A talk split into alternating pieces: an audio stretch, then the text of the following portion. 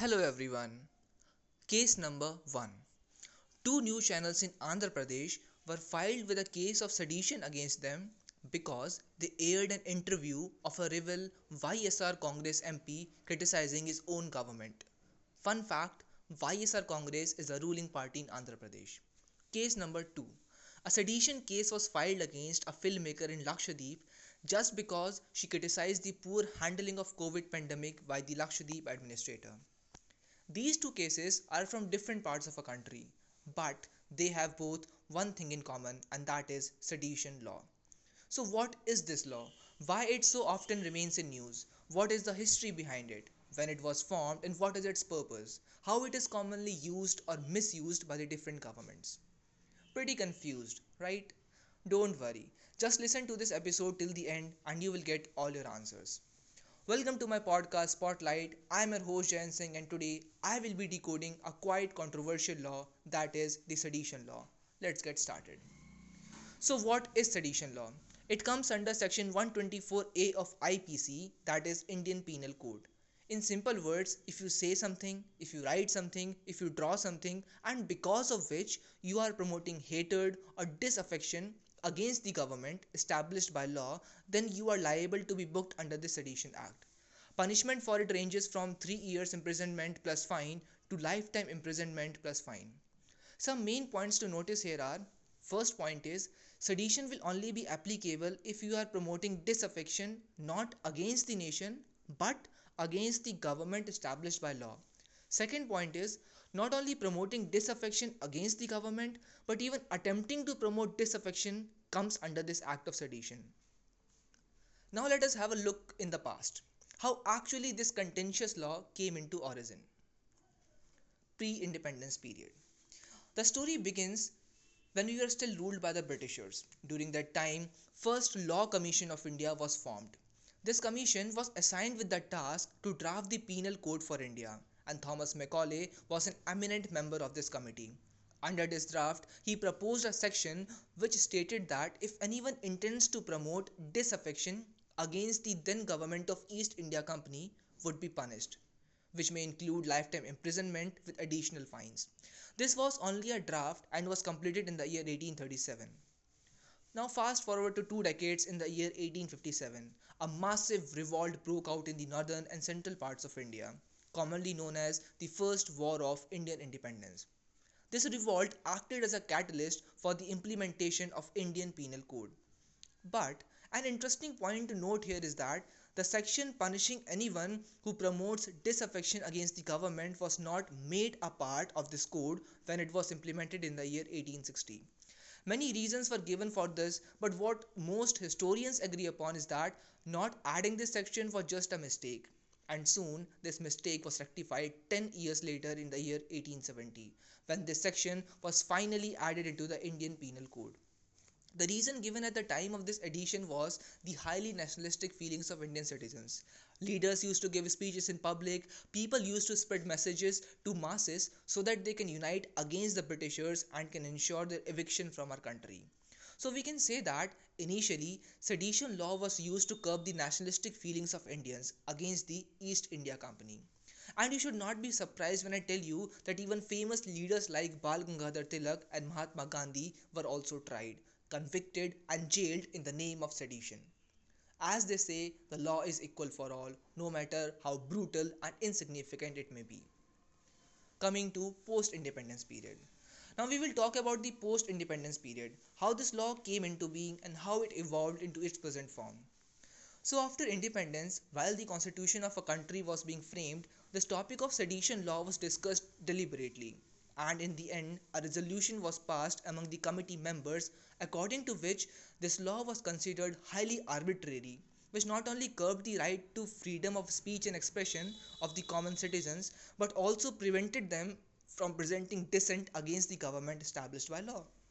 So, it was not made a part of the Indian constitution.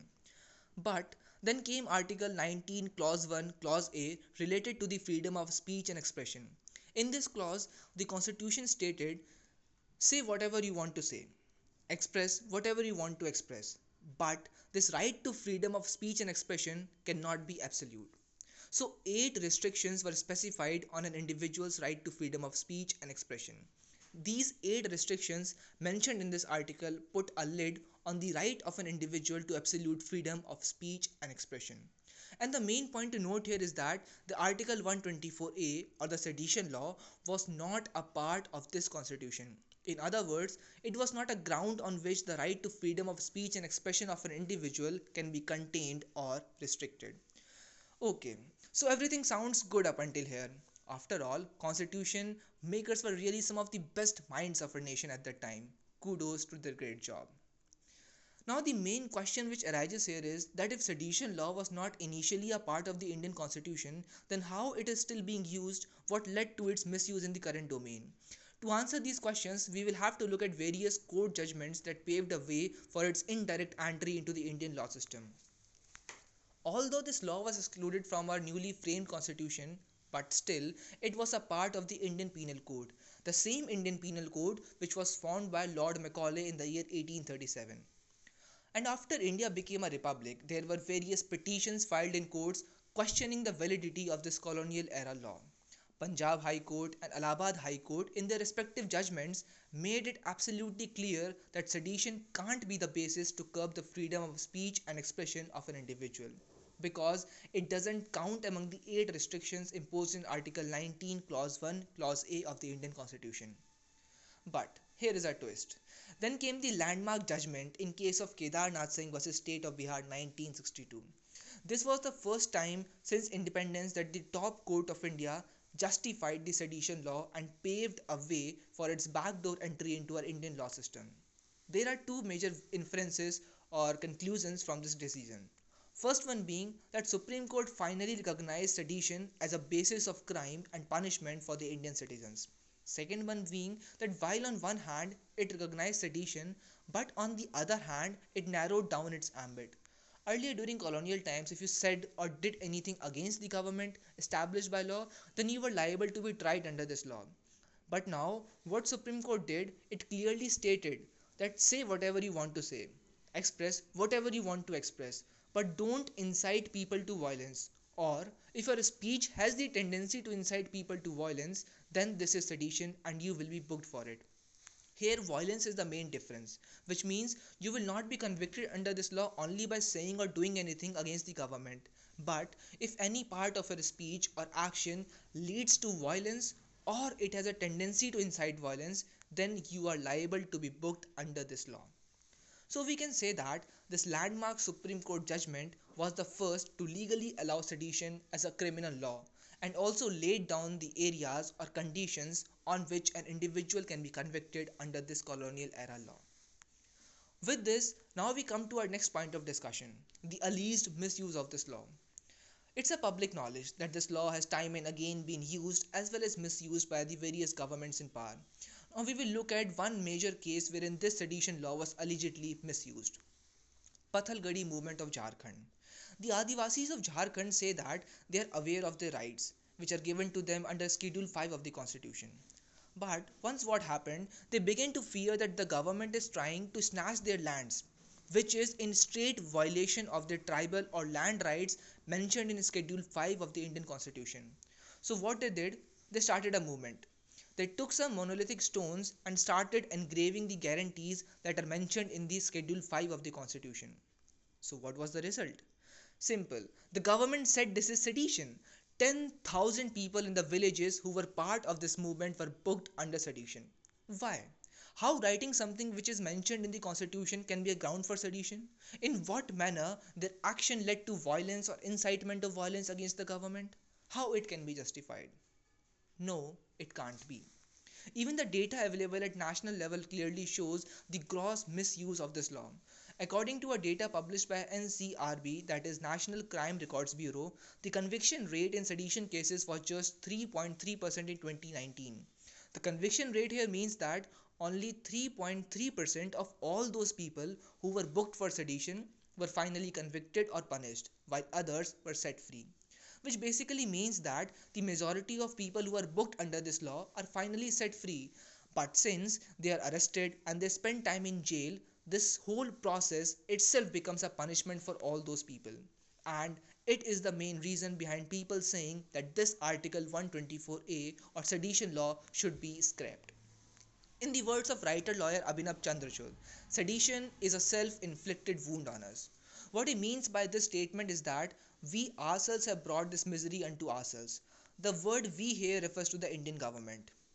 Actually, this law was a non cognizable offence under the British rule, which means that if you are accused of sedition, you will not be immediately arrested. The permission of the judge should be taken. After that, investigation will take place. On its basis, the warrant can be issued, and then only an individual can be arrested. But this all changed in the year 1973 under the rule of Indira Gandhi's government when sedition was made a non cognizable offence which simply means if you are accused of sedition, you will be directly arrested. No permission from any judge is required. Moreover, what makes this law worse is that it is also a non bailable offense. That is, if you are arrested under this law, then you are not eligible to apply for a bail. These two terms make this law more draconian as well as leads to its high misuse by those in power. And the irony here is that such gross misuse of this law was also never seen during British rule in India. So it will be absolutely appropriate to say that it is a self inflicted wound on us. Till now, we have only talked in terms of our own country, covering local issues. So, what about other countries of the world? Do they also have the contentious sedition law? Do they also misuse it like it's done in our country? Let's find out. Big countries like Australia, New Zealand, and United States, they all have junked this draconian law, and even the colonial masters Britain removed in the year 2009. Even the Law Commission of India, in its consultation report published in the year 2018, very clearly stated that sedition should be either repealed or we should have a rethink consideration on this law. Because, as the Supreme Court in one of its judgments very famously said, dissent is the safety valve of democracy. Along with criticism, it carries a great importance in ensuring that our government relies on democratic values and should not invariably turn into an autocratic regime. So opinion is still largely divided on this whether this law should be continued or not. I hope I have given you a thorough perspective about this law. Now it's completely upon your personal wit to decide what should be done with this law in coming future. Now I would like to uh, end this episode with a famous quote from a French historian and writer Voltaire. I disagree with what you say. I disagree with what you say, but I will defend till death your right to say it. With this, we have come to the end of one more interesting episode of this podcast.